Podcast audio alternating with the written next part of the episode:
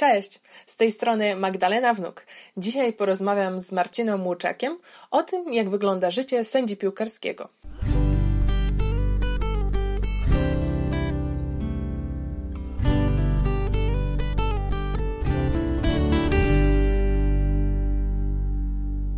Dzisiaj jestem razem z Marcinem, z którym na co dzień studiuję zarządzanie. I słuchaj, Marcin, ty masz trochę nietypowe zajęcie, bym powiedziała, bo sędzia piłkarski, no, ja nie znam drugiego sędziego. No, nie jest to bardzo typowe zajęcie, ponieważ co roku przybywa nas 30 parę osób, część z tych osób odchodzi, zostaje z każdego kursu po 10-15 osób, czyli tych osób na jakby patrzeć na całą populację Łodzi nie jest tak wiele, więc można mieć kłopoty z poznaniem takich osób. Poza tym jesteśmy w różnych przedziałach wiekowych, więc to też nie jest tak, że łatwo jest y, spotkać sędziego po prostu w codziennym życiu. W przedziałach wiekowych, jakbyś mógł powiedzieć, jaki jest najmłodszy wiek, że można właśnie przystąpić do tego kursu i się stać sędzią? Tak, żeby przystąpić e, do kursu sędziowskiego, wziąć udział, zapisać się, trzeba mieć ukończony 16 rok życia.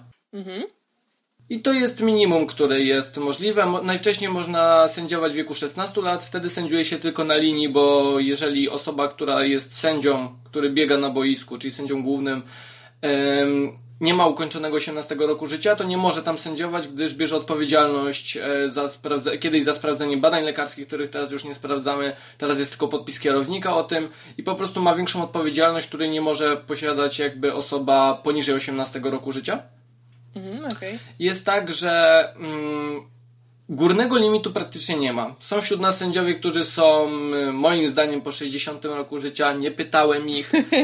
Biegają naprawdę niesamowicie, robią czasy, takie, podchodzą do tych egzaminów co inni sędziowie. Y, Także nie ma takiego górnego limitu. Tak naprawdę jak komuś zdrowie pozwala, ma chęć, ambicje, cały czas zapał do tego, żeby to robić, nie ma żadnych przeciwwskazań, żeby nawet osoba 50-letnia poszła na kurs. No to super, to słuchaj, dla każdego jest szansa.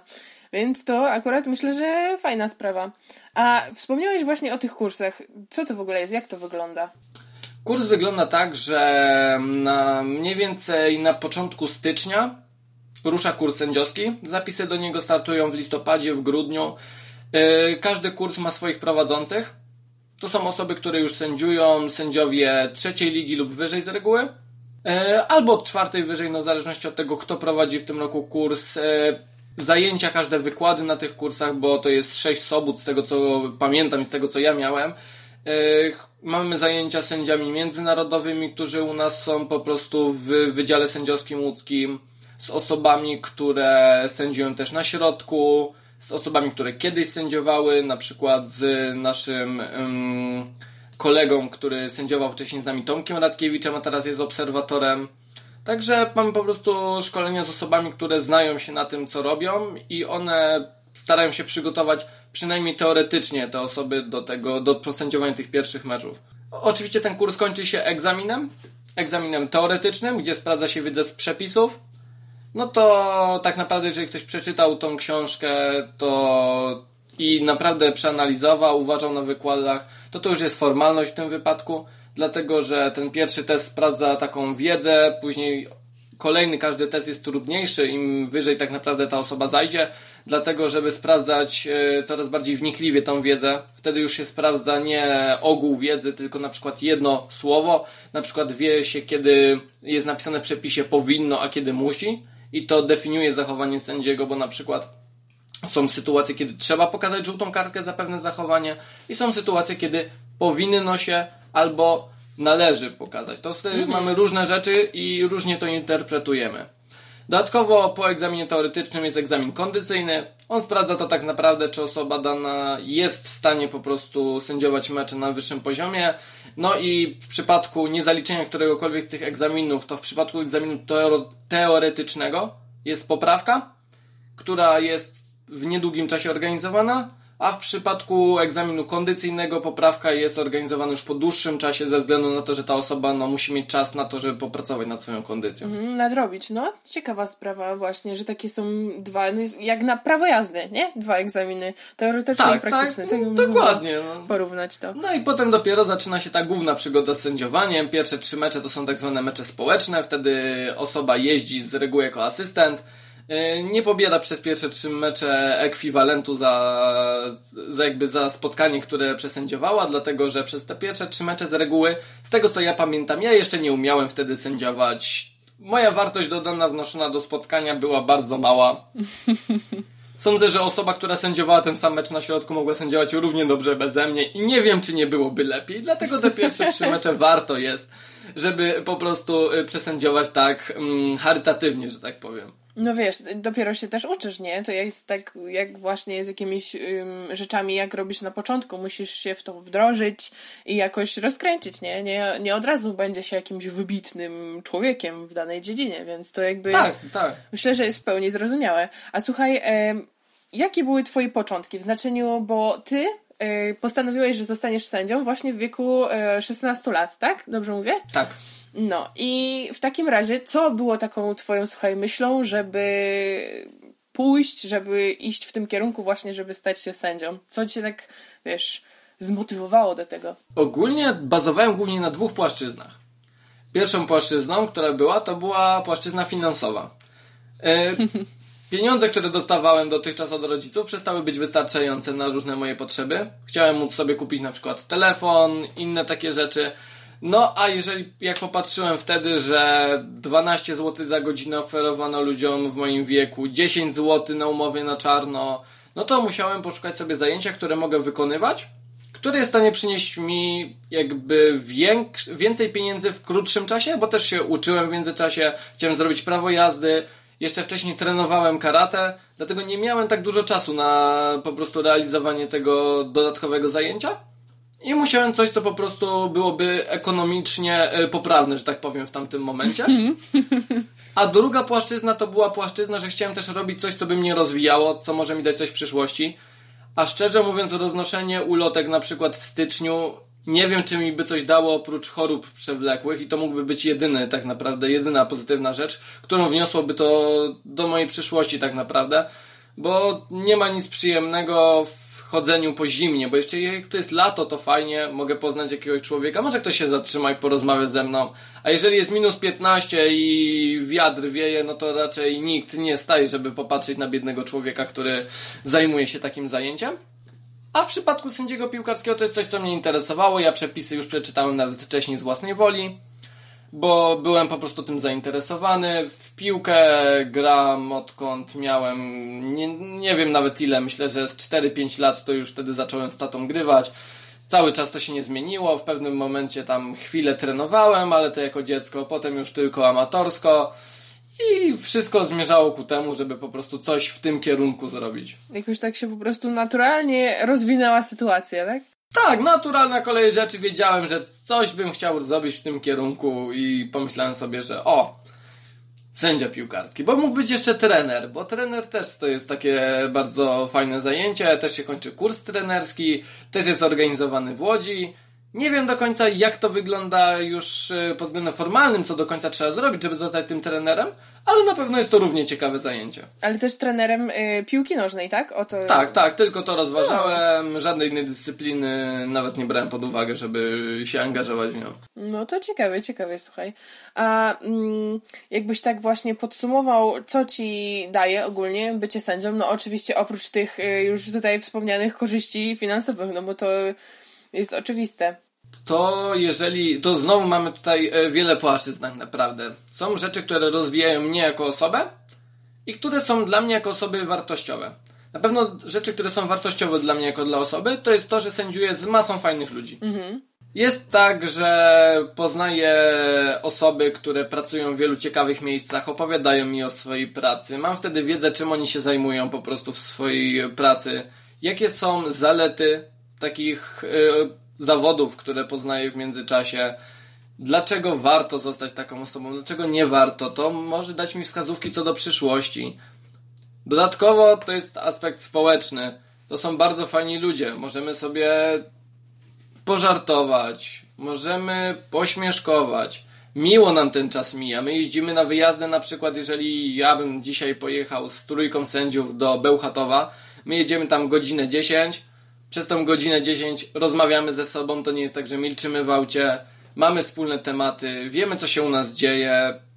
pytamy się na przykład, co tam słychać u syna, ktoś opowie, pokaże zdjęcia, porozmawiamy sobie o tym.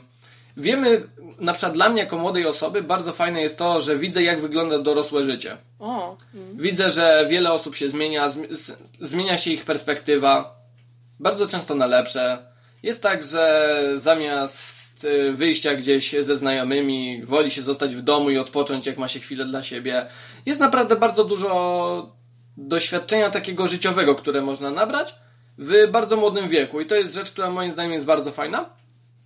No i jest jeszcze ta druga płaszczyzna. Druga płaszczyzna to jest uczę się miękkich umiejętności. To są umiejętności tak naprawdę zarządzania zespołem i nie tylko, bo kiedy jestem tym sędzią głównym, mam swoich asystentów, to tak naprawdę od współpracy zespołu zależy, czy te zawody zostaną dobrze przypraco- jakby dobrze przesędziowane. przesędziowane czy nie. Yy, A tak naprawdę polega to na tym, że jeżeli jedna z naszych trzech osób by nie miała z nami, jakby byśmy się z nią nie dogadywali, nie zrobilibyśmy nic w kierunku tego, żeby nasza współpraca się układała, to te zawody i tak byłyby odbierane źle przez publiczność i to całej naszej trójki. I to jest jeden obraz, który jakby kreujemy podczas trwania zawodów. I musimy być bardzo dobrze przygotowani całą trójką, bo nie można powiedzieć, że jeden dobrze posędziuje, a i tak będzie dobrze posędziowany mecz, bo to tak nie działa. Kolejną rzeczą to jest to, że rozmawiamy z zawodnikami. My dużo staramy się nimi zarządzać, starać się zapobiegać dużej ilości sytuacji na boisku. Jak widzimy, że ktoś stracił piłkę, biegnie zaciśniętymi zębami, krzyczymy do niego ostrożnie, ostrożnie, czasem już nawet nie, nie, nie, bo już mam, wiemy, co może mieć w głowie tak naprawdę. I staramy się zapobiegać sytuacji, kiedy jeden zagrażałoby coś zdrowiu innego zawodnika. Powoduje to, że zyskujemy umiejętność przewidywania różnych rzeczy po zachowaniu ludzi i uczymy się też e, reagować i wpływać na zawodników w różnych, e, na różnych poziomach wiekowych. Jest tak, że jeżeli ja sędziuję zawodnika, który ma 15 lat, to wiadomo, że jak on użyje wulgaryzmu, zwrócę mu uwagę tak naprawdę. e, Jestem w stanie na niego wpłynąć i robię to w sposób bardzo spokojny, stanowczy, ale nie muszę nic więcej, bo często to już wystarczy. W przypadku, kiedy mam do czynienia z osobą, która ma yy, 50 lat, nie krzyknę na taką osobę, nie zwrócę się w sposób stanowczy, tylko będę starał się znaleźć płaszczyznę, na której jestem w stanie wytłumaczyć coś danej osobie, bo wiem, że w inny sposób muszę kierować swoje komunikaty do każdej osoby. Też widzę tem temperament zawodnika, widzę to, który to jest zawodnik, bo już część rozpoznaję. Wiem na przykład, że w danym meczu, jak są wysokie emocje, też jest wyższa tolerancja na pewne zachowanie. No bo to też nie jest tak, że zawodnik będzie tak samo zachowywał się w momencie, kiedy ich drużyna wygrywa 9-0, a w momencie, kiedy przegrywa na przykład 2-1 i jest 90 minuta. Wiadomo, że emocje w takim przypadku będą kilkukrotnie wy- wyższe i mogę oczekiwać tego, że ten zawodnik będzie zachowywał się trochę bardziej że tak powiem, agresywnie w niektórych, na przykład będą jakieś agresje słowne, a nie znaczy to, że muszę go od razu karać, tylko mogę też nim zarządzić, bo za chwilę zejdą te emocje z powrotem i będzie w stanie dalej zarządzać taką osobą. Właśnie tu ym, dużo wchodzi takiej pracy z ludźmi, obserwacji ludzi i myślę, że to jest bardzo fajne. Przynajmniej ja bym się bardzo cieszyła, y, że mogę właśnie z tego doświadczenia czerpać, tak jak ty mówisz, że są na przykład sędziowie, którzy no powiedzmy, że mają to 50 lat, więc już trochę w swoim życiu przeszli, już jakąś drogę przebyli, coś yy, odkryli, mieli jakieś porażki, więc też bardzo fajnie jest z takimi ludźmi rozmawiać, moim zdaniem, i czerpać właśnie z ich yy, doświadczenia. I to nie tylko mi się wydaje, jeżeli chodzi o takie rzeczy typu właśnie sędziowanie, czy jakie na przykład przepisy są, czy coś powinno inaczej być związane z meczem posędziowane właśnie, jakieś takie rzeczy. No, mnie jest też te, ciężko o tym mówić, bo po prostu się yy, nie znam na tym tak bardzo, więc yy, myślę, że oczywista sprawa, ale tu ten właśnie czynnik, czyli ci ludzie z doświadczeniem, to dla mnie jest mega, mega fajna kwestia. Tak, to prawda, no jakby te osoby są w stanie, to są, na przykład poznałem też osobę, która chodziła do tej samej szkoły co ja, O, w liceum. Poznałem osobę, która skończyła ten sam kierunek studiów, który będę teraz skończył. Czyli tak naprawdę jestem w stanie poznać osobę, która przechodziła to samo co ja i może mi powiedzieć, czego mogę się spodziewać, a czego tak naprawdę chciałbym uniknąć, co mogę zrobić, żeby osiągnąć to, co chcę zrobić. To są takie wskazówki, które mogą mi ich udzielać, mogą mi też ich nie udzielać, bo to nie każdy chce udzielać takich wskazówek, nie każdy czuje się do tego odpowiednią osobą. I też ja potem w zależności od tego, co uważam, na przykład w danym momencie, często biorę to sobie do serca, czasami nie biorę sobie do serca, bo wiadomo, że priorytety każdej osoby w życiu są inne, więc tak naprawdę to wnosi na pewno bardzo dużo, daje dużo. No i pytanie tylko, czy chce się z tego korzystać, czy nie chce się z tego korzystać, ale myślę, że jeżeli ktoś powie, że nigdy by z czegoś takiego nie skorzystał, to znaczyłoby, że po prostu jest bardzo zamkniętą osobą i posłucha tylko siebie, więc dla takiej osoby, no to już nie byłoby ratunku, że tak powiem. No właśnie, fajnie jest, e, tak jak ty mówiłeś, nie? Być osobą, która chce innych poznawać, chce czerpać z tego doświadczenia, bo też jakby my możemy być w jednym miejscu, tylko w jednym czasie i robić tylko jedną rzecz w danym momencie, a poznając y, różne osoby, możemy właśnie dowiedzieć się o tym, jak się robi coś innego, albo jakiś inny sposób, więc tu właśnie to doświadczenie myślę, że bardzo, bardzo się przydaje w życiu. A słuchaj, jeszcze mam takie właśnie pytanie a propos Twojej przyszłości. Czy dalej uważasz, że właśnie ta praca, czyli mm, bycie sędzią y, i ogólnie związane życie ze sportem to jest Twoja droga? To jest bardzo skomplikowane i znowu wielopłaszczyznowe.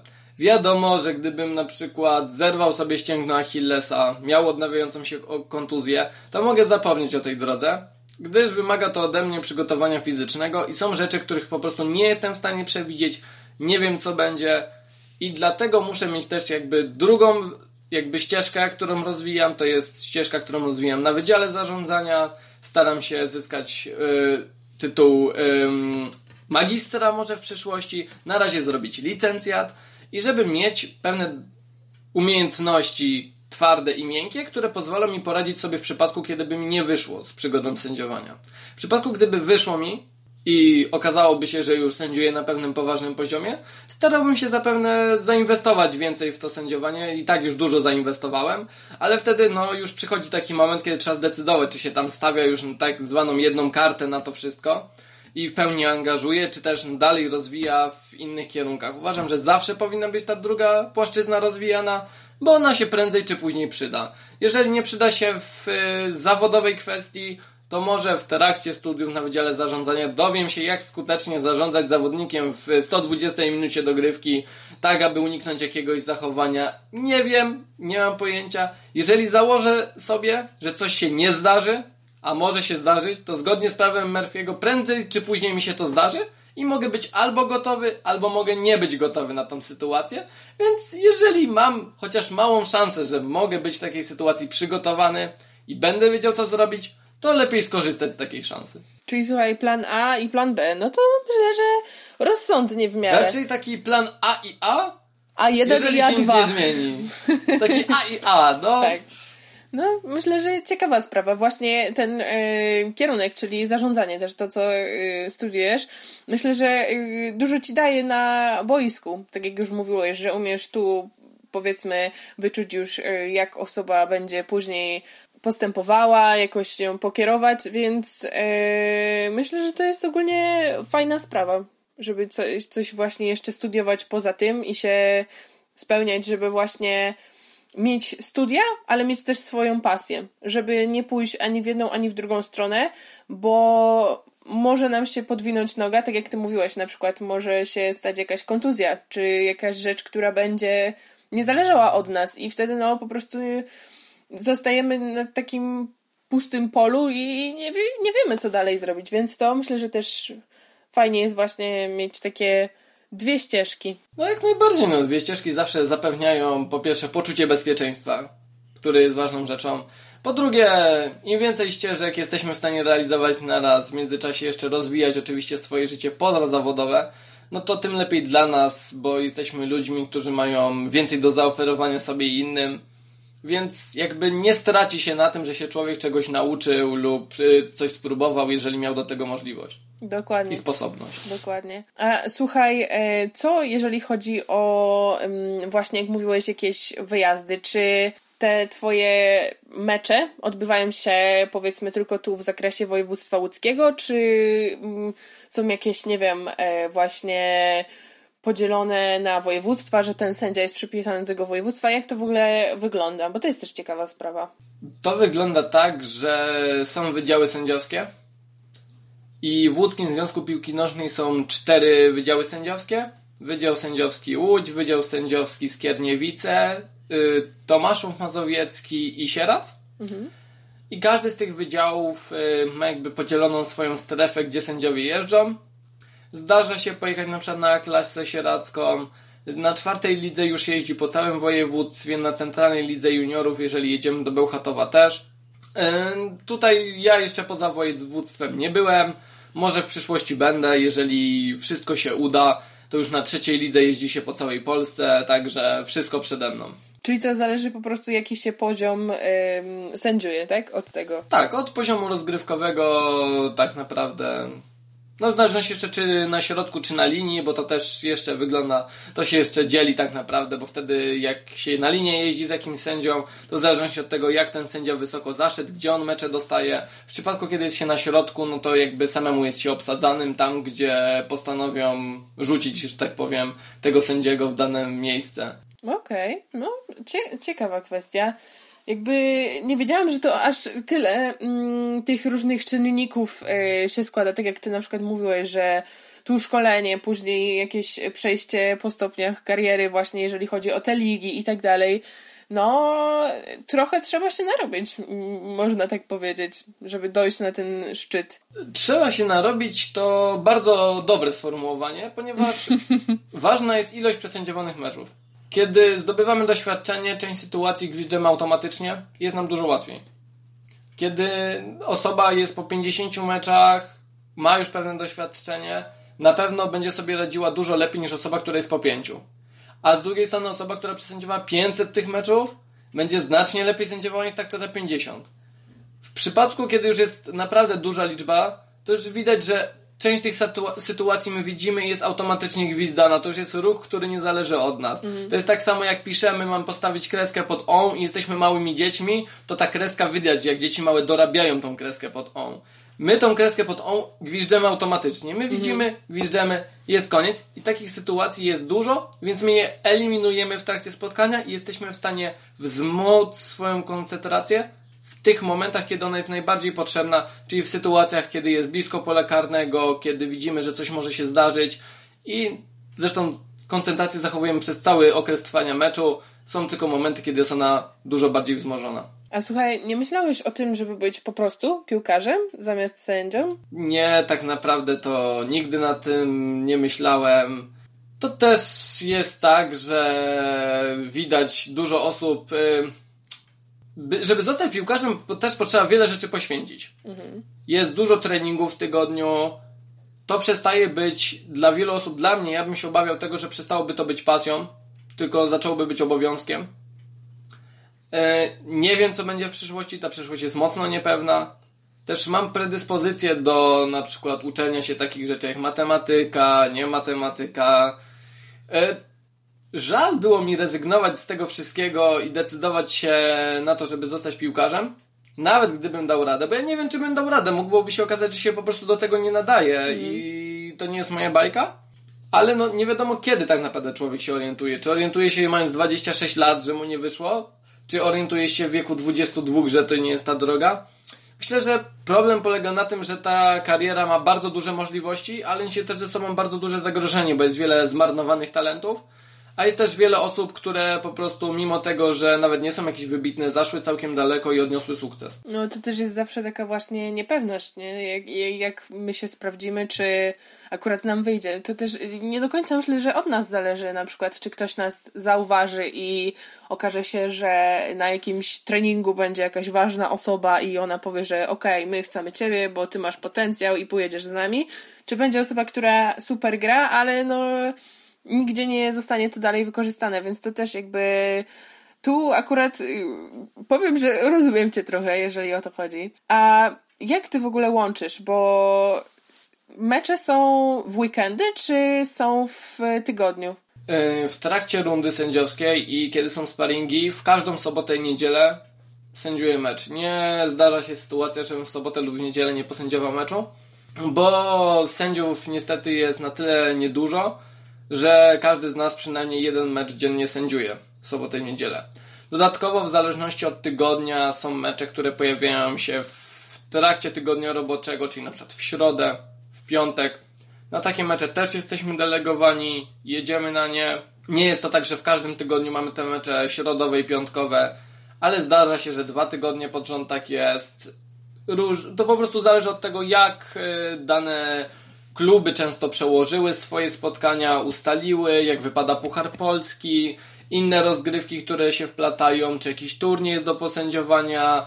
Naprawdę jest wiele czynników, które się składa na to, kiedy w trakcie tygodnia musimy sędziować, ale sobota, niedziela jest praktycznie pewnym takim momentem, co oznacza, że jeżeli potrzebujemy zrobić coś na studia na poniedziałek, to musimy to zrobić w piątek wieczorem często, bo w sobotę i niedzielę jesteśmy zmęczeni po meczach i nam się po prostu nie chce. No tak, bo tutaj właśnie chciałam się zapytać, jak to z tymi y, studiami wygląda sprawa. Jak masz jakieś powiedzmy zajęcia, czy wtedy też się odbywają mecze, bo mi się wydaje, że to jest raczej, jeżeli chodzi o sobotę i niedzielę, nie wiem, ale w tygodniu raczej powiedzmy 17-18 takie godziny. Trzy razy zdarzyło się chyba w tamtej rundzie, żebym miał. Yy, nie, kiedy byliśmy na pierwszym roku, w pierwszym semestrze, trzy razy miałem sytuację, kiedy yy, pokrywały mi się mecze z, yy, ze studiami. Mam możliwość bycia nieobecnym chyba po raz na każdym z tych przedmiotów. Nie było to dla mnie w ogóle miejscem do zastanawiania się. Dwa razy to były wykłady, więc szczerze mówiąc, z tamtych wykładów, które były prowadzone, za dużo człowiek nie wynosił. Tam się nie zastanawiałem nawet przez moment. Ćwiczenia były chyba, nie pamiętam, ale z matematyki czy z jakiegoś innego przedmiotu, który po prostu w danym momencie rozumiałem. Też nie było takiego momentu, żebym się zawahał i powiedział, no może zrezygnuję z meczu. W przypadku, kiedy to byłby jakiś przedmiot typu finanse i rachunkowość, gdzie naprawdę każda obecność na zajęciach była bardzo ważna i wiele wnosiła, musiałbym się zastanowić, przeanalizować to na spokojnie, zobaczyć, gdzie powinienem być w danym momencie. Też ważne jest, jak dużo, ile wcześniej się dowiedziałem o tym meczu, bo może bym sobie poszedł na zajęcia do drugiej grupy. No jest dużo możliwości, co mogę zrobić w takiej sytuacji, żeby połączyć te rzeczy. No jak się nie połączy, to z reguły, jeżeli nie ma większych konsekwencji, wybieram sędziowanie. Czyli powiedzmy, że na dobrą sprawę yy, dajesz radę to połączyć, nie jest to jakieś bardzo... Nie ma z tym żadnego problemu, też zamierzam w przyszłym semestrze już na pewno, nie wiem jak w tym pójść do pracy, żeby jeszcze sobie pracę do tego wszystkiego wrzucić dodatkową, ze względu na to, że chcę się wyprowadzić od rodziców, ponieważ no nadszedł ten czas chyba, że już 22 rok życia wybije mi yy, w kwietniu, więc chy chyba trzeba powoli zacząć yy, się usamodzielniać jak najbardziej. No myślę, że wiesz, yy, to, że już powiedzmy masz pracę, no bo teraz masz jakieś yy, finansowe korzyści z tego, że jesteś sędzią, prawda? Więc to yy, fajnie już masz jakiś właśnie początek do tej drogi niezależności. Ja na przykład y, osobiście bardzo sobie cenię niezależność i to, żeby y, samemu o sobie decydować, żeby mieć takie po prostu poczucie bezpieczeństwa, że sobie człowiek w życiu poradzi. Więc to myślę, że fajna sprawa właśnie się tak uniezależnić. No też nie, nie, mówię, bo teraz no, sytuacja jest jaka jest, więc ja na przykład musiałam wrócić do swojego domu rodzinnego. Tu jest po prostu najłatwiej, najwygodniej, nie wydaje pieniędzy na marne, że tak to ujmę, ale fajnie jest właśnie już starać się powoli, powoli ku tej prawdziwej, tak to powiedzmy w cudzysłowie, dorosłości zmierzać. To jest na pewno duża wartość mieć takie miejsce, gdzie można na przykład wrócić sobie spokojnie, jest dużo większa prywatność, bo też nie zawsze chcemy zapraszać na przykład znajomych do rodziców, kiedy chcemy zrobić jakieś większe spotkanie, kiedy chcemy, chcemy siedzieć na przykład w środę wieczorem, bo w czwartek nie mamy zajęć. W środę wieczorem uznaliśmy, że posiedzimy późno w nocy. No niestety nasi rodzice też idą do pracy. Musimy szanować. Jest um, większy stopień na pewno mu, musimy w większym stopniu się dostosować do tego, co robią rodzice. Yy, to jest jedna z takich podstawowych rzeczy. Jest też tak, że nie wszystkie rzeczy chcemy robić przy rodzicach po prostu nie jest do końca to, że prywatność, bo to w zależności od tego, kto, kto jak każdy ma relacje z rodzicami, to jest jakby to też jest e, temat rzeka, ale ja uważam, że to też rodzicom trzeba dać też trochę spokoju od nas tak naprawdę. Utrzymują nas, przez mnie utrzymują już 22 rok życia, na szczęście już tak w pewnym momencie troszeczkę jakby to delikatnie przyszła taka odwilż w momencie, kiedy zacząłem sędziować, bo już był ten argument, masz własne pieniądze, już kilka rzeczy y, mogę sobie fundować z własnej kieszeni, no ale już też jest tak, że z każdym rokiem to już trzeba zastanawiać się nad tym, żeby coraz bardziej wygaszać tę więź finansową, która jest pomiędzy nami a rodzicami. No bo to mi się wydaje właśnie taki wiek na studia. Niby teoretycznie jesteśmy osobami dorosłymi, które już o sobie mogą decydować, głosować i tak dalej, ale gdzieś z tyłu na, nadal na przykład, nie wiem, yy, powiedzmy, no nie mówię, że ty, nie, ale wstydzimy się na przykład zadzwonić do lekarza albo załatwić jakieś takie rzeczy, więc to jest naprawdę taki ciekawy okres dla mnie teraz. No, zdarza się, jest dużo takich rzeczy. Tak naprawdę powiedzenie, że jesteśmy dorosłymi osobami jest takie trochę nad wyraz. Ja powiem szczerze, że w momencie, kiedy w świetle prawa już byłem dorosły i miałem 20 lat, no nie nazwałbym się osobą dorosłą, wiadomo. Kiedy idę do pracy, to jest tak, że traktuję to poważnie no ale powiem, że jeżeli idę na studia, to nie zachowuję się tak, jakbym szedł do pracy jak osoba dorosła, tylko jeżeli w środę jest Liga Mistrzów o godzinie 21, a wiem, że następnego dnia mam na ósmą, bo mam język angielski w semestrze letnim, to i tak obejrzę mecz, pogram z chłopakami w karty, posiedzimy sobie, pośmiejemy się, Wrócę o 4.30 do domu, wstanę, pojadę na te zajęcia, będę obecny tak jak byłem na tych zajęciach, odżałuję to, wrócę do domu, wyśpię się, nie ma z tym żadnego problemu. A do pracy nie wypada pójść, na przykład jak człowiek jest tak zaspany, że nie wie, co się do niego mówi. No tak, tak, więc tu zupełnie inna już jest jakby mm, relacja z y, szefem, a inna z wykładowcą, gdzie możemy sobie właśnie, tak jak ty mówisz, coś y, powiedzmy uważać, ale nie tak bardzo, więc no. Tak. Dokładnie tak samo jest jak się porówna osoby dorosłe. Niby osoba dorosła jest osobą w wieku 19, 19 lat i osoba w wieku 27 lat. Osoba w 27 lat statystycznie ma szansę dużo większą, żeby mieć, na przykład opiekować się dzieckiem, żeby mieć dom, opłacać rachunki, organizować remonty, nieremonty, przeprowadzać się Osoba w wieku 19 lat zastanawia się, jaki kierunek studiów sobie wybrać. To jest jeden z najpoważniejszych dylematów tej osoby. Pisze maturę, musi się przygotować do matury. Są zupełnie inne skale jakby obowiązków i nie można porównywać, że osoba, która ma 19 lat i radzi sobie z problemami typu e, czy podejść do rozszerzonej matematyki i biologii, czy biologii i chemii, czy biologii, matematyki i chemii. No bo to nie są te same jakby, to nie jest ta sama waga tych problemów. Znaczy dla tej osoby, która ma 19 lat to jest jakby klucz do przyszłości. Dla niej ta decyzja jest bardzo ważna.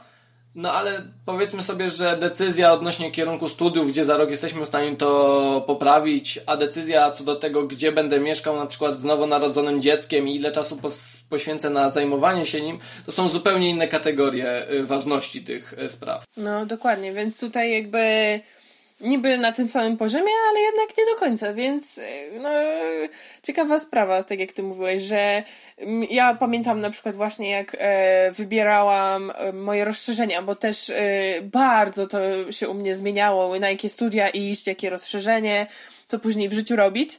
Więc e, pamiętam, że to dla mnie po prostu była taka kwestia wręcz życia i śmierci. Gdzie ja pójdę, co ja zrobię, co rozszerzę, jak napiszę tą maturę. Więc e, myślę, że każdy wiek po prostu ma swoje jakieś takie problemy, które musi, z którymi musi sobie poradzić.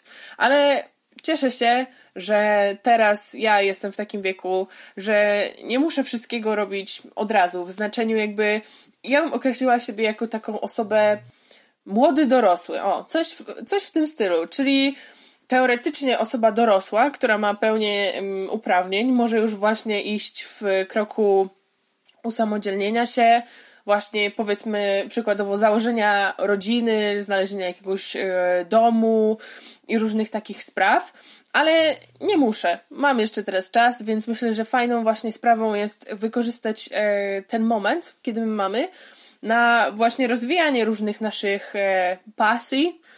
Chociażby w Twoim przypadku bycie sędzią piłkarskim, bo może się okazać, że tak się jakoś rozminiemy z tym wszystkim i już wejdziemy w ten wir, że tutaj studia, od razu praca. I ciężko nam później będzie odnaleźć taką swoją sferę, w której my się spełniamy i my to lubimy. Bo myślę, że ważną kwestią jest to, żeby mieć coś, co nas e, odciąża, co jest taką odskocznią od tego wszystkiego, bo właśnie fajnie jest zachować taki zdrowy balans, żeby pracować, ale żeby też mieć czas na swoje jakieś sprawy, po prostu na bycie z samym sobą. Więc. Oczywiście. Tutaj szczególnie słuchaj, sport dobrze sobie wybrałeś, bo na przykład będziesz miał kondycję dobrą, ogólnie na przykład jakieś mecze na świeżym powietrzu, więc też sobie powiedzmy jakieś tam yy, zdrowotności zażyjesz. Więc to myślę, że fajna sprawa.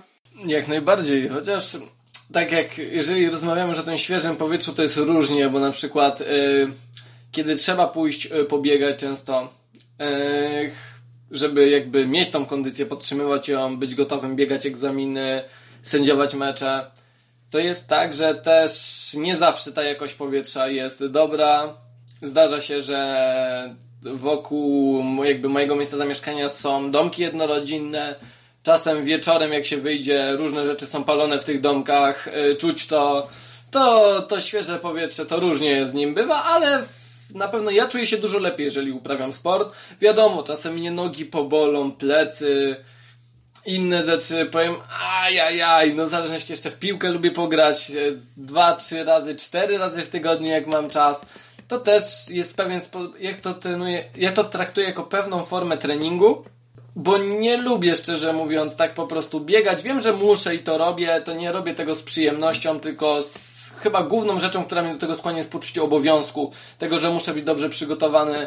Z pasji właśnie, z pasją e, gram w piłkę, wtedy staram sobie, na przykład widzę, że już pobiegałem, mam zegarek, który mierzy mi ile już przebiegłem. Jest, patrzę, zostało 10 minut meczu, widzę, że muszę jeszcze trochę pobiegać, to parę sprintów sobie zrobię, mimo że już siły nie mam. Mam wtedy zaliczoną jednostkę treningową w danym tygodniu. Dodatkowo pobiegałem sobie za piłką, co bardzo lubię. Na świeżym powietrzu, jak to mówisz, chyba że elektrociepłownia miała intensywny dzień. Żyć nie umierać. Tak jest. No też, wiesz, fajną sprawą właśnie jest to, że piłka nożna jest takim sportem kontaktowym, tak ktoś chyba mówi, że ma się kontakt z e, innymi zawodnikami, że właśnie możesz sobie wyjść z kolegami, pograć w piłkę. Zespołowym. Zespo a, zespołowym, nie kontaktowym. No, Kontaktowy widzisz, to jest to, że na przykład ktoś mi może urwać nogę na ślizgu.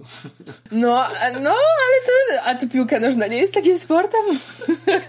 Jest kontaktowym jak najbardziej, jest dużo kontaktu, ale to nie oznacza, że mogę sobie porozmawiać z innymi osobami. No wiesz, zawsze się można powyzywać, tak jak już mówiłeś, nie? Więc... W szachach też się można powyzywać, a są średnio kontaktowe. No, to tutaj racja, racja. No, ale wiesz, ogólnie mi chodziło właśnie o to, że masz ty tych ludzi i możesz sobie z nimi tam porozmawiać i masz relacje ze swoimi znajomymi, bo zawsze to jest jakiś pretekst, że co robimy? No nie wiem, no spotkałbym się, ale nie wiem co zrobić, gdzie pójść, gdzie idziemy, a to może po prostu pójdziemy pograć w piłkę, więc no. Tak, to są osoby, które naprawdę jakby mamy z nimi bliską relację, my gramy ze sobą na przykład w piłkę, kiedy jest sezon do tego, dwa, trzy razy w tygodniu. Ja ich widuję częściej niż moich kuzynów i kuzynki to są osoby, które naprawdę mamy bardzo dobrą relację, możemy sobie pożartować, okazuje się, że ktoś się czymś zajmuje, możemy sobie pomóc w kilku sprawach. No to jest tak samo jak sędziowaniem, jest duża ilość ludzi, których znamy po prostu, a to jest ważna rzecz, żeby znać się z ludźmi, żeby lubić się z ludźmi, no i wspólnie sobie pomagać z tymi ludźmi, z którymi gramy, pracujemy, sędziujemy, studiujemy i wszystko co robimy. Przynajmniej dla mnie. Są osoby oczywiście zorientowane na rzeczy, no i to one zapewne mają inny sposób postrzegania tego. Każda osoba musi to po prostu w swoim, swój sposób zdefiniować, co ona chce od życia i co ona chce od y, jakby swoich upodobań, zainteresowań, czy chce spędzać z ludźmi, czy bez ludzi. Właśnie, bo tu jest też ważna kwestia, żeby żyć w, godzie, w zgodzie ze sobą, bo ja na przykład też uwielbiam ludzi i e, w ogóle mnie na przykład nie męczy taki kontakt, a mam e, wielu znajomych, którzy woleliby sobie sami popracować, są indywidualistami, wolą coś zrobić samemu zamiast w zespole, więc to też fajnie jest znaleźć e, takie dla siebie zajęcie, żeby się też sobie, no po prostu, żeby sobie na, na złość nie zrobić, więc yy, yy, jeszcze słuchaj na koniec. E, jakie masz plany po studiach? Bo studiujesz teraz zarządzanie. Czy mm, chciałbyś bardziej iść na przykład w jakieś zarządzanie, e, powiedzmy, sportem, w zarządzanie właśnie, żeby to było związane z piłką, czy nie wiadomo? Ogólnie poszedłem na specjalizację zarządzanie projektami. Na tą co ja. na tą samą co ty. Mógłbym zadać to samo pytanie. Myślę, że to jest pytanie bardzo trudne na ten moment. Bardzo ym, widzę tutaj podstępne zagranie z twojej strony. No, widzę, że próbujesz mnie tutaj wrzucić ym, na konia tak zwanego. No, powiem szczerze, że jeszcze się nad tym nie zastanawiałem. Zarządzanie w sporcie to jest też rozległy temat, bo zarządzając projektami mogę zarządzać w sporcie, bo są też projekty sportowe. Nie jestem w stanie w tym momencie powiedzieć, jestem po półtorej jakby roku tych studiów, przede mną kolejne półtorej, jeżeli się nie zdecyduje na magisterkę, jeżeli się zdecyduje, to trzy i pół. To trzeba wszystko przeanalizować, zobaczyć mocne strony, słabe strony, zobaczyć, które umiejętności twarde będę miał po tych studiach, które twarde nie będą dla mnie, nabędę je, ale nie będą dla mnie, będę się męczył je wykonując znaczy, będę się starał znaleźć coś, w czym po prostu się realizuję i co robię z przyjemnością, bo to jest chyba jedną z ważniejszych rzeczy. Wiadomo, jak jest w tych czasach. Są y, dobrze płatne prace, na przykład, które wymagają pracy samodzielnej i osoby, które są istotami społecznymi, na przykład wiedzą, że lubią pracę z ludźmi, tak się decydują na taką pracę, później muszą z tej pracy zrezygnować, bo okazuje się, że nie mogą pracować bez ludzi pojawiają się choroby psychiczne, niepsychiczne, zwłaszcza kiedy ludzie są zamknięci podczas lockdownu i po tej pracy nie mogą wyjść ze swoimi znajomymi, na przykład jak chodzili wcześniej do klubów, nie klubów. Także trzeba to przeanalizować na wielopoziomowej, na wielopoziomowej skali i zastanowić się po prostu, co będzie dla mnie najlepsze w danym momencie. Czy będę chciał zostać w Łodzi, czy nie będę chciał zostawać w Łodzi, czy będę chciał zostać w Polsce, czy nie będę no. chciał zostawać w Polsce, bo to wiele rzeczy może się zdarzyć może się okazać na przykład, że nie wiem, zafascynuje się jakimś specyficznym sposobem zarządzania, który na przykład będzie w jakimś kraju bardzo mocno tworzony. Może się okaże, że tam będzie po prostu jakaś droga.